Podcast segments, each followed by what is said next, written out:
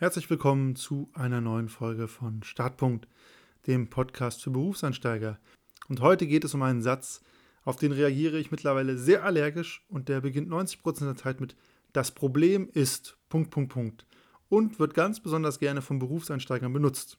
Die Situation ist eigentlich auch immer gleich. Man hat ein Projekt oder einen Arbeitsauftrag oder ähnliches an einen Kollegen übergeben und anstatt dass Aufgaben erledigt oder Ergebnisse vorgelegt werden, gibt es immer wieder Abstimmungen, in denen erklärt wird, was das Problem ist und warum etwas nicht geht. Fairerweise muss man natürlich auch sagen, es gibt Kollegen, die zeigen so ein Verhalten bis zur Rente. Und um es kurz zu machen, niemand interessiert sich für das Problem, wenn du keine Lösung hast. Meiner Meinung nach gibt es nur eine Berufsgruppe, die es sich leisten kann, Probleme nur zu benennen, ohne diese zu lösen, und das sind Fußballexperten. Wenn du aber in einem Business-Kontext unterwegs bist und eine Aufgabe bekommst, dann sollte deine Lösung nicht sein, nach einer gewissen Zeit zurückzukommen und zu sagen, das Problem ist und dann zu erklären, warum du es nicht lösen könntest, sondern eine Lösung zu bieten.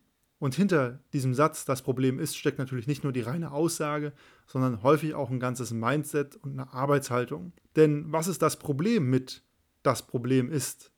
Zum einen, wenn dir jemand eine Aufgabe übertragen hat, dann möchte er, dass du sie erledigst und nicht, dass du ihm erklärst, warum es nicht geht. Besonders wenn ein erfahrener Kollege dir eine Aufgabe gibt, wird er auch wissen, wenn er dir eine Aufgabe gibt, die nicht so leicht zu lösen ist. Aber er gibt sie dir ja, weil er dir zutraut, dass du sie löst. Das heißt zum Beispiel, wenn du die Aufgabe bekommst, mach doch bitte mal diese PowerPoint oder diese Auswertung.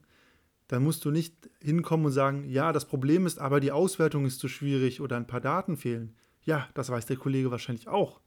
Aber der möchte ja trotzdem die Auswertung haben. Und dann solltest du vielleicht erstmal einen Vorschlag machen, wie es aussehen könnte.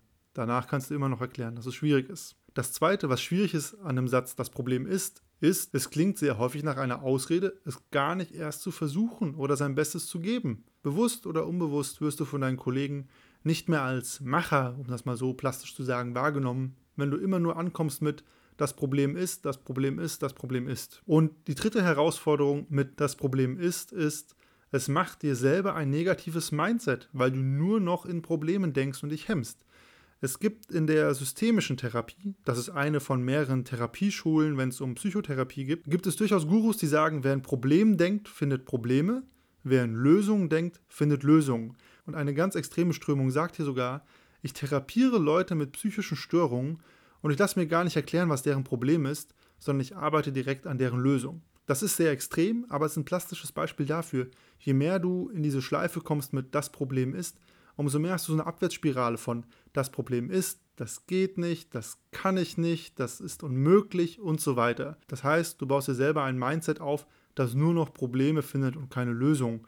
Und das wird dann von Aufgabe zu Aufgabe immer schlimmer werden. Und wenn das einmal losgegangen ist und du mit diesem Das Problem ist anfängt, irgendwann, und das verspreche ich dir, wird es kein Kollege und kein Vorgesetzter mehr hören können, wenn du zum x-ten Mal ankommst, nachdem du eigentlich nur eine simple Aufgabe hättest erfüllen können und erstmal beginnst mit das Problem ist, das Problem war und deswegen konnte ich dies nicht oder das nicht machen.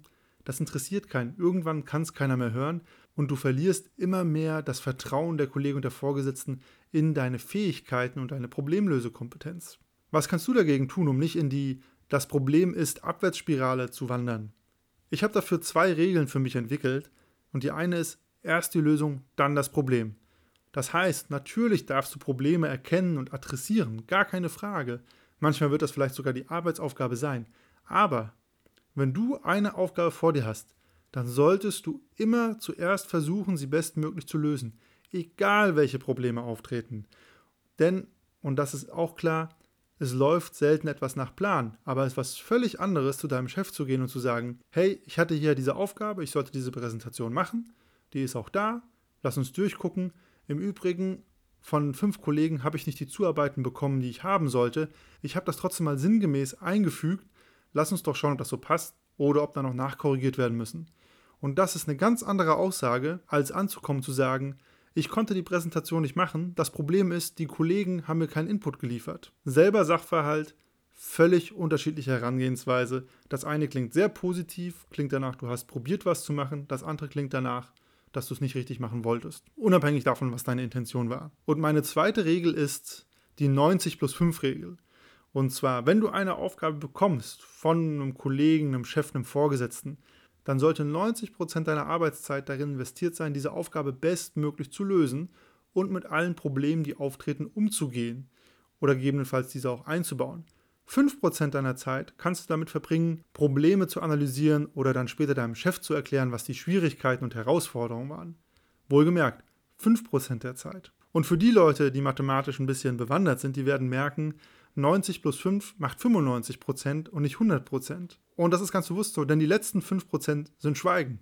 Denn manchmal ist es auch einfach gut, den Mund zu halten und die Dinge trotz aller Widrigkeiten zu erledigen und nicht ellenlang zu erklären, was alles schwierig und herausfordernd war. Denn ganz ehrlich, ein guter Chef, ein guter Kollege, ein guter Vorgesetzter, der weiß auch, dass es schwierig war. Der muss das nicht immer wieder von dir gesagt bekommen. Aber der wird auch immer respektvoll anerkennen, wenn du trotz aller Umstände dein Bestes gegeben hast und ihm eine Lösung gebracht hast. Und selbst wenn die ja nicht perfekt ist, kann man damit arbeiten. Deswegen die 90 plus 5 Regel. 90% die Lösung erarbeiten, 5% Probleme analysieren, gegebenenfalls auch erklären, was schwierig war und die letzten 5% manchmal einfach den Mund halten und anstatt Energie darin zu investieren, zu erklären, was alles schwierig und problematisch war, einfach die Aufgabe, die man hat, erledigen. Und ich habe diese beiden Regeln für mich persönlich verinnerlicht. Vielleicht gibt es für dich andere Regeln, vielleicht einen anderen Weg.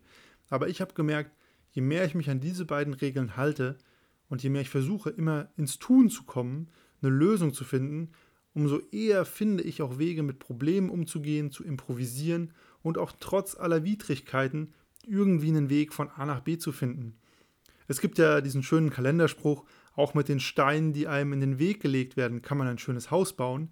Und da ist durchaus ein bisschen was Wahres dran. Und gleichzeitig, je mehr du trotz Schwierigkeiten versuchst, etwas zu machen, eine Lösung zu finden, umso mehr entwickelst du auch so eine Art, ich sage einfach mal, Macher-Mindset, und das werden auch deine Kollegen und Vorgesetzten positiv bemerken. Denn am Ende des Tages, wem gebe ich eine schwierige Aufgabe? Der Person, die erstmal mit einer Lösung kommt, die vielleicht 80% das ist, was ich gebraucht habe, an der ich arbeiten kann? Oder der Person, die nach der gleichen Zeit zu mir kommt und dann erstmal damit anfängt, das Problem war, ich konnte dieses und jenes nicht tun und so weiter und keine Lösung im Gepäck hat? Wie sieht es bei dir aus? Bist du ein Macher oder ein Problemfinder? Und ganz wichtig, wann hast du das letzte Mal ein Gespräch mit das Problem ist eröffnet. Ich freue mich wie immer über Fragen, Feedback und Kommentare und bis nächste Woche.